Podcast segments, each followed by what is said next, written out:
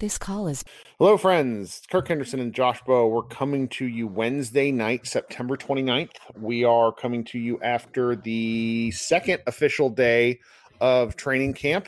Um, I did a locker room last night about Media Day. Josh and I had intended to talk about it, but thankfully, Media Day was kind of devoid of substantive news. And I say thankfully because I am not like I'm still gearing up for the season and I'm not mentally prepared for like the closest that like like like basketball drama which made today really funny because I was just as offline as I've been in like 6 months. I had no idea what happened. I came back and looked at my phone and I had, you know, probably 20 direct messages, text messages, our our Slack was just kind of like like irritated and so, Josh, like, why don't you why don't you talk to us about what happened today?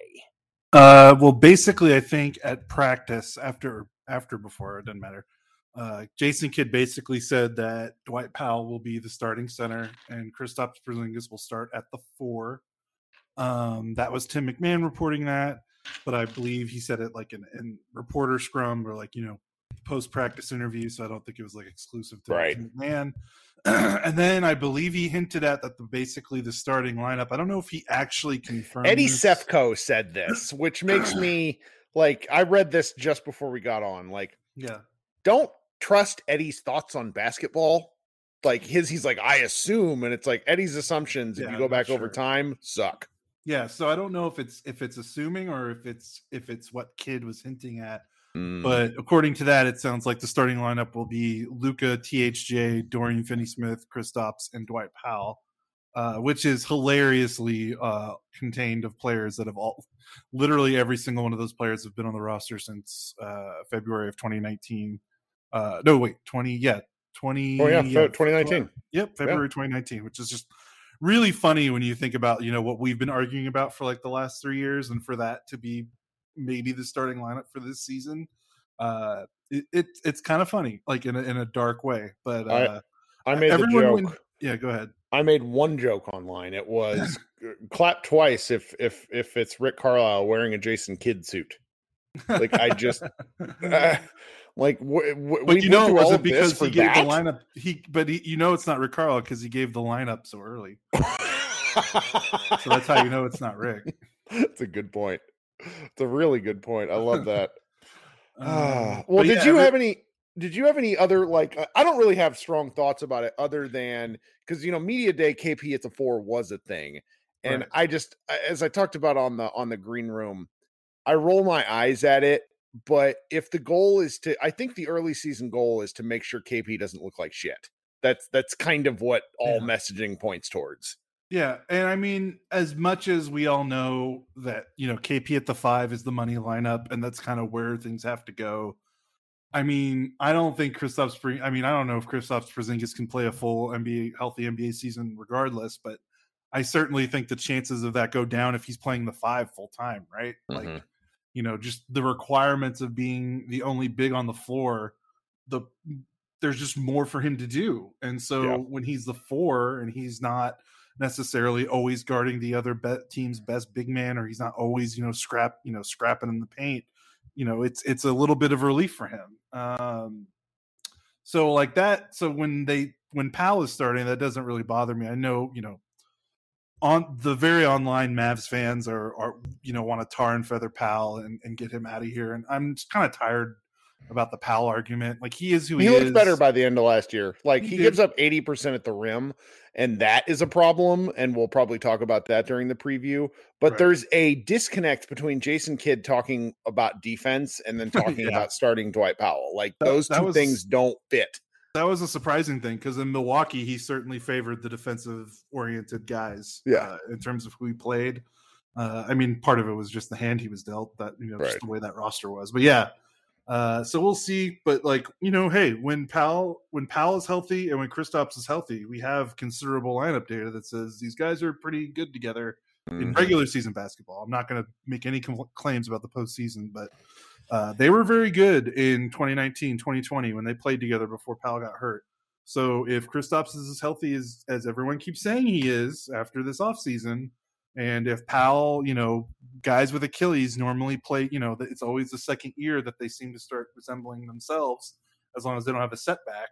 Uh, then you know if they can get close to that to their health from 2019 2020 then it makes it makes a lot of sense uh, yeah you know at least for a regular season like and and for just general like obviously specific matchups might dictate different lineups obviously in the playoffs things are going to be completely different so i just don't you know there's going to be i'm sure there's going to be plenty of moments to get mad about the mavericks this season and i just think if you got to pick your battles uh, i would yeah, just refrain yet. right just refrain you know we all know what dwight powell is we all know what he isn't uh, so let's just kind of see where it goes uh, and hopefully they get the good the good stuff and as you know as little of the bad stuff as possible. And we'll probably fi- find out pretty quickly whether that lineup can work and whether those two guys are as healthy enough to make it work.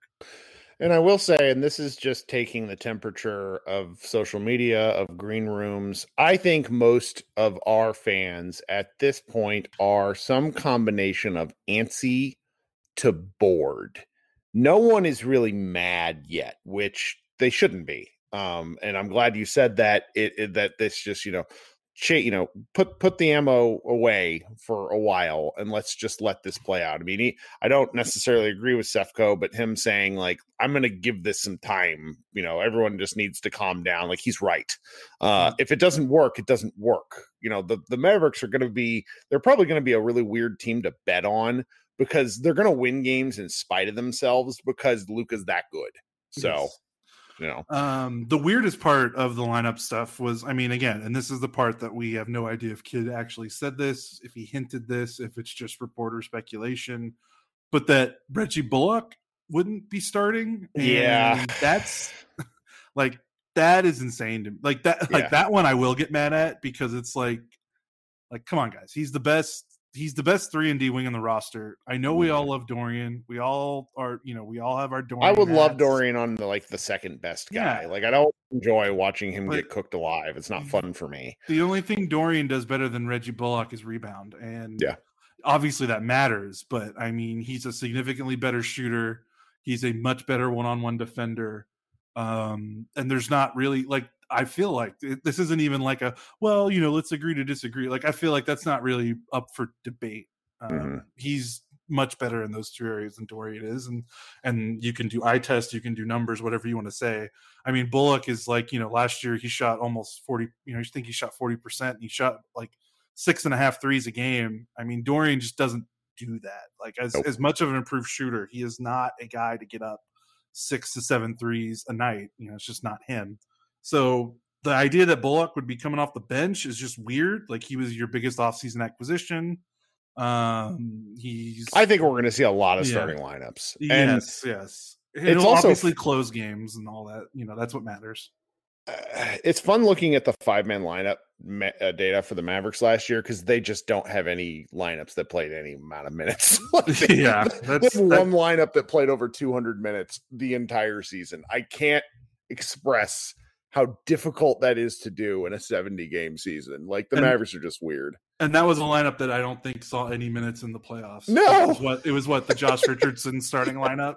Yes, so, yeah. Like it's just really this is the thing about NBA basketball that's really hard to talk about sometimes because like I'm sure people think I'm really negative on this team, but I think it's because like playoff wise, I'm it's different. I have all this. Yeah, it regular season basketball and playoff basketball and the NBA, it, it's like two different sports. Like mm-hmm. it's mm-hmm. it's really hard to compare the two. Like it just changes so much. So like when people think I'm really down on this roster, it like I think they're gonna win 50 plus games and be a three seed. Like that's not down, but I also wouldn't be shocked if they lost in six games in the first round. Like I, it, it comes from that, and like people think I mm. hate the team because of that, which I guess I yeah. a little bit. But I mean, you know what I mean. I've, I've, I don't know if you actually listen to podcasts that that you. I hope you don't because we talk enough. But one of my kind of recurring pitches on the green rooms are eh, has been that the Mavericks didn't fix any of their playoff holes. But if they're not playing the Clippers, I'm not sure if it matters because That's there's true. not another team that can do this to the Mavericks. There just isn't. Like the Lakers are going to be annoying to play, but for very different reasons. Yes. Other than that, like like the Nuggets offer challenges, but not the same kind of locking everyone else down challenges. Like that's where we are. Anyways, Right. you and I, this is my favorite part. I go upstairs to record my podcast, and I was I just tell my wife, I said, I'm gonna be back in a half hour. And she goes, No, you're not. You're gonna be back in 45 minutes to an hour. And this is why we make good podcasts, you know, guests, because we intend to talk for five minutes and we talk for 15. And that's why I enjoy talking basketball with you. That aside, we have uh, three guys to get to on player previews, and this is how you can tell that like I'm in a scheduling frenzy where I schedule all these guys out, and I intend I intend to space out starters, role players, and end of bench guys, and I just completely dropped the ball. Uh, today we're going to talk really quickly about Luka Doncic, Jalen Brunson, and Tim Hardaway, which are three of the four best Maverick players. Um, yes. I think we should start with with Luka, who Matthew Phillips wrote about for us. And you know, the thing about Luka Doncic that I'm looking forward to is at least in media day. Number one, he has a much better haircut than he did last year. He looks more aerodynamic. He also looks a little bit thinner. I also think this really comes down to how how professional he takes this season. Um, his march through the Olympics following the finals was truly incredible. And then to not medal after getting so close clearly devastated him. He took some time off, then he got back to work. We have not seen a bunch of it because he's not that kind of guy. And I really think this just comes down to how interested is he going to be in the regular season? Yep. I mean, it's hard to find on court faults with him with the way he's progressed since his rookie season. So it really does feel like all the questions that you have to ask and that you hope he answers are all about what you said, like mentality, stuff that we can't measure on the box score, you know, mentality, off-season training, leadership, stuff like that. Like, you know, I think we both agree he can't go another season being someone, you know, almost leading the league in in technical fouls. You know, like Mhm. that that part of part of his game has to stop at some point, or he's just never gonna he's just never gonna get to the free throw line Nope. if he just keeps chirping like this. And I know people like Mavs fans just hate to hear that, but that's just how just the way it is, you know. It And went from being something about that was funny to being something that was actively detrimental yes. and annoying. Yes. And I don't like having to shit on my favorite player, but he was a big baby a lot of the times. And whether he was right or wrong doesn't matter. At some point, you garner a reputation, and it's going to take him a while to shake it. Yes. Um, uh, uh, he's not going to get the calls he wants for another couple of years. I don't think he needs to really tighten up. Yep. And then the It- other part of it is, I mean, how many clips can we get, Kirk, of him arguing with the refs and the other team scoring? Mhm. Uh, it happens. That's no good as well. And it's hard, you know, if you want to be a leader and be someone in that. Obviously, the guys, you know, respect Luka and like obviously he's the main dog in that locker room. But I'm just saying, when there's ample film of you bitching at refs while the other team is getting a layup, that's that's not good. It's not Nope. doesn't help things. Uh, so that has to change too. I mean, from from the like nitpicking statistical markers, the things that I'm looking and, and this, the first thing that comes to mind is if he improves his free throw percentage just so, if he can, and Iztok wrote about this really wonderfully in his piece about Luka in the fourth quarter. If Luka is taking less terrible shots because of the offensive design and Rick's sort of insistence on grinding out wins, I think Luka's numbers efficiency wise might improve. I think he might have more turnovers, but I also think he has an opportunity at more assists. And I think his three point numbers might go up just because he's not taking the step back three with three seconds left on the shot clock three times in the fourth quarter. But how are they going to do that with this roster? I mean, I, What's my problem, allow him to to to do that less? but but this was something that that I think Iztok really kind of conclusively determined. Mm-hmm. Rick slowed down the offense so much in the fourth quarter to the detriment of the team. They would be up by 10 points and then they all of a sudden would be tied because he would insist on running the shot clock down to 3 or 4 seconds. That was the offense. There were, you know, they, they got out of their flow time and time again and part of me wants to say that's Luka, but knowing Rick Carlisle's control freak tendencies, they went into this together. Yeah, uh, but I, I'm sorry to be devil's advocate, but every Jason Kidd coach team has played very, very, very slow too. So I'm just wondering. Yeah. He's been bottom every single one of his teams. I mean, I'm writing about this. You know, I've got that part of my stories written. He's every one of his teams are like in the 20s in pace. So does does well, that and, change? and if Yeah, I mean he's talked about it, but you know, just like Carlisle and media days past, like talking about it and being about it are two different things. So at the moment, I'm choosing to be a little optimistic because I think with Luka, if the offense goes to shit, he's going to be pissed. Like I, I think there's a strong argument that it's going to be Luka's offense with Kidd making making little distinctions here and there insofar as he can. Because if they're running a slow paced thing where they're shooting not a lot of threes, they're not going to win that many games. You know, right. it, it's it, it just like some of this comes out in the wash, whether whether Kidd likes it or not, in my opinion. Right now, I understand, and something I'm wondering, you know, with Luka and efficiency in the fourth quarter, you know, is this well i don't want to i don't want to uh leap to the next player but you know this is jalen brunson like is he's the guy right? Like he's the guy that if they can restrict a little bit less on Luka and take a little bit of the responsibility away so that he's not just jacking up uh, end of shot clock threes because everyone else is petrified to touch the basketball in the final five minutes of the game he's probably the one guy on the roster to do it. Sorry, I know we're still talking about Lucas, so I don't. No, no, no. I mean, I'm like, that. like, how much can you say about Luka? And I don't want to over yeah. about him because we're going to talk about him during the year. This is this is a good pivot point. Let's let's go ahead and pivot to Jalen. Yeah, I mean, he's he's the guy, right? Like, you know, this roster is a bunch of undrafted players, second round picks. I mean, Jalen's a second round pick as well, but he was the first pick of the second yeah. round. Uh, everyone else is kind of on the other side. Uh, besides Luka and KP, everyone's like 26 or older for the most part in terms of the rotation. Jalen's like the one guy, like he's the one blue chipper to develop along with Luka and KP. So you just that I feel like that places a lot of maybe undue expectations on him because honestly, let's what he was last season was good and enough for you know you get that out of the what 31st pick of the NBA draft, and if that's all he is, like you can't really complain. But unfortunately, he's kind of has to make that next step. I feel like if this team wants to have a different looking postseason than before. So, friend of the program, I'm calling him friend of the program just because I like Chuck Cooperstein, even though we argue about stuff. Um, Chuck Cooperstein sort of caused a bit of a kerfuffle during the summer, which I managed to avoid by by talking about internal development. He's like, "You guys are putting a cap on players, and Brunson is the one." My challenge with Brunson has always been Brunson really sucks at very obvious basketball skills that are hard to change at this point in your life. Like he couldn't see a cone if it was in front of him to pass to. His assist, like I am shocked at his per 100 assists compared to notable gunner JJ Barea. He is half what Barea used to do during his like post prime Maverick years where he was running stuff with Dwight Powell.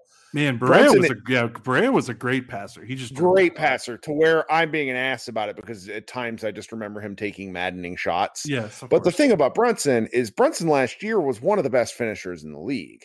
Um, there was a Sports Illustrated story that really nailed it, and then after that, he tailed off a little bit, which he had to come back down to earth because he was shooting like seventy percent in yeah, the restricted he was, area. He was first in the league in, in pick and roll scoring efficiency. It's uh, like what are like? Yeah, I I can't explain how hard that is to do because the guys around him are elite, and so the Mavericks and Chuck in particular, when he was talking about this, are right to tout that. But the challenge is if with the Mavericks playing like an eight man rotation, when Brunson was on the floor, the ball was going through Brunson in a way where it was like, all right, this guy really doesn't see other players. I don't think he was looking dudes off. Like, like the Brunson and Tim Hardaway, who's our next guy, like they just didn't pass the ball to KP. It was kind of weird. Um, so the, it's like those times in where in 1920 where Porzingis kind of feasted, he did not feast in 2021 because nobody was passing him the ball. And I don't know where Brunson, if if he's able to make different reads this year, which I suppose is possible. I'm just the kind of person that thinks that by the time you're in your 20s, like vision is not something you're able to just adapt to. You kind of have it or you don't. I could be wrong. I I I've been wrong before. Like I wanted them to trade Brunson and he ended up being one of the better players. So, you know, I'm I'm hopeful that he figures something out, but even if he doesn't, even if he stays the exact same player, that's a damn good player. Yeah, it's one of the best backups in the league. Like mm-hmm. uh, 29, uh, basically, I would think every 29, the 29 other teams would be like, yes, well, he will easily be our best bench player. Uh, mm-hmm. You know, mm-hmm. unless you're like Utah with Jordan Clarkson. Mm-hmm. Um, the thing that's funny about Brunson's we're talking about is passing. Uh, in an odd way, he also needs to shoot a little bit more. Uh, I think part of his efficiency was he just wasn't net. He he does have the reputation of a gunner since he doesn't have the best floor vision, but he also just didn't shoot a lot uh, compared to someone of his role right. on the roster. So for him to, ta- you know, another part of him taking the next step is can he shoot more? Like A, and then B, what does his efficiency look like with an increase in volume? And that's in the past, the it's not looked great. Right. In the past, the increased volume has not been good for Tim, or I'm I'm sorry for Jalen. Right. So you know that's a we you know it's a weird thing we talk about his passing, but then he's got to shoot a little bit more. It's a lot to ask for. Like, hey, shoot more and still shoot as amazing as you were. Oh, hey, also you know pass a little bit better. Like it is kind of funny uh, what were the expectation. But again, that's kind of that's kind of what happens when you're a team like Dallas and you ignore the draft and all your draft picks, basically outside of two guys, Luke and, and, and Brunson suck. Like it's just he's he's kind of the guy. Like everyone else on this roster, their development is relatively static. Mm-hmm. And if there's one guy to do something uh, and keep improving, you know, aside from a KP and aside from you know Luka uh, and to Luka to a degree, there's only so much more he could do. He's running out of things to do. Yeah, um, it's Brunson, so that's yep. that's a big key. I'm I'm you know not enough. Like he was kind of quietly one one of the worst players in the Clippers series. Like he was he went from being an off the bench like super sub to unplayable. Yeah. And in no small part because of what I've mentioned about the passing. So I want to at least close on the fact that when something is exposed that badly in someone's game, that is something that a really good, smart, hardworking player works on. And so maybe he comes back with something very new. Maybe Jason Kidd puts him in different positions. Um, I don't really believe that. Like a lot of people are have told me, oh, Coach Carlisle limited him. And I'm like, guys, like no, like Rick Carlisle does not limit small guards; he gives them careers. Right. Um, it, the only thing, that... the only thing I could say is, uh, I don't know if you want to be bullish on Kidd and Brunson is maybe there's some similarities with Malcolm Brogdon because mm. Malcolm Brogdon's first what two seasons I think, mm. or at least his rookie season was with Kidd. Great so, take. Uh, yeah, and they're both and Brogdon's kind of a similar type of player as Brunson in terms of skill set and, and, size. So maybe I don't know. Maybe there's something there. Well, the last guy we want to talk about uh, is going to be Tim Hardaway Jr. And if you would have told me in January of 2019 that I would be a Tim Hardaway super fan, I would have yelled at you. And slowly and consistently, as Tim Hardaway, he's just become a Maverick who I think I'm going to talk about for years. The way I talk about Michael mm-hmm. Finley, the way I talk about Jason Terry, he has become a stalwart. When he resigned for less money than he could have gotten elsewhere, it showed to it told me that number one, he understands who he is. Playing with with Luka Doncic means he understands where his bread is buttered, and he understands that past this four year deal, if he plays well, he'll get another deal and he'll make a lot of money. Not so so you know going to New Orleans for you know 20 million more dollars or whatever it was was probably a short-term win for in terms of dollars, but really he's going to play on good teams for the next 4 years or unless the Mavericks decide to trade him because he has kind of a declining contract. But he understands that his role is the guy who shoots the basketball, runs, scores, and that's what he does. There's no more trying to run the team like he was forced to do sometimes with the Knicks. There's not many terrible two pointers. There's three pointers, there's dunks, and and there's movement. And then trying to guard. My favorite thing that has happened the last several years is Zach Lowe insisting that Tim Hardaway Jr. is a decent defender who tries hard. And it's like, I'm sorry, Zach, that is not true. He takes but charges, but that's about it. um, yes, and, and, I love Timmy. So what what are your thoughts on him? Yeah, I share very similar thoughts. Um, I think what's really interesting is you know we don't we don't dip our toes into the behind the scenes reporting, talking about you know that side of it, uh, mm-hmm. sources and all that. But you know we we know people and we hear we hear things uh, when we're just talking ball and talking shop. And you know, when Tim got to the Mavericks, I think me and you both heard. You know, one of the things was just the way he carried himself early on, like right after the trade. Mm-hmm. It didn't seem like it was going to be a good marriage. Uh, you know, just his his stature coming from the Knicks. He had his contract, the way he kind of played when he first got here. Um, there was just not a good vibe to to to broadly put it around Tim Hardaway and the Mavericks. You know, kind of carrying himself maybe as a player of a stature that he hadn't earned yet. Mm-hmm. Uh, and to Tim's credit, I don't know, you know, the light bulb must have switched that off season. You know, he got hurt.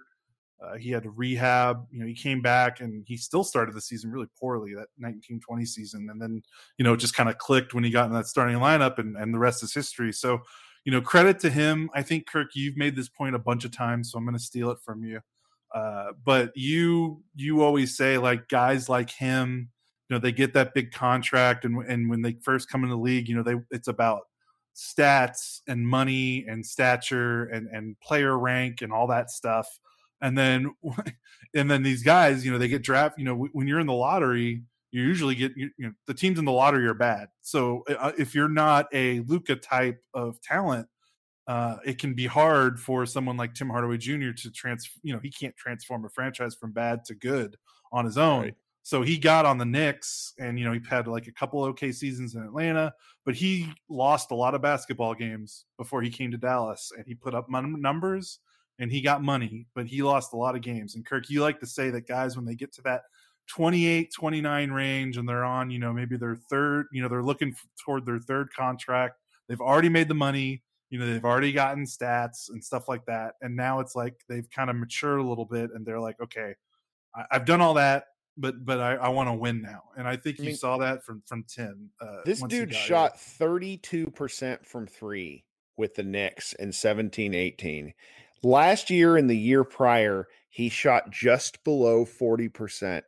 An 8% swing is fucking bananas. And career okay? 34%, I think. Like uh for his whole career he's up to 36 now, but that's because yeah. of the last 2 yes. years. He shot 38.6% with the Mavericks. That is a thrower for a guy who shoots seven and a half a game. Right. It, it, and and you know, um, Xavier, his sort of uh, Xavier Santos, MavsMoneyball.com contributor, sort of his offseason thing was the Mavericks can't do this because then they're locked into Tim.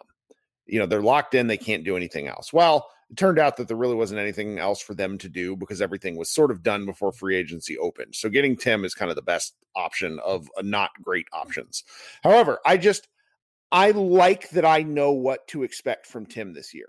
I am okay with the one for 10 games he's going to have. Because if the Mavericks rely on him to the point to win games, then that's on them. His role should never be the third best guy on a team. And that nope. probably is what he's going to be this year.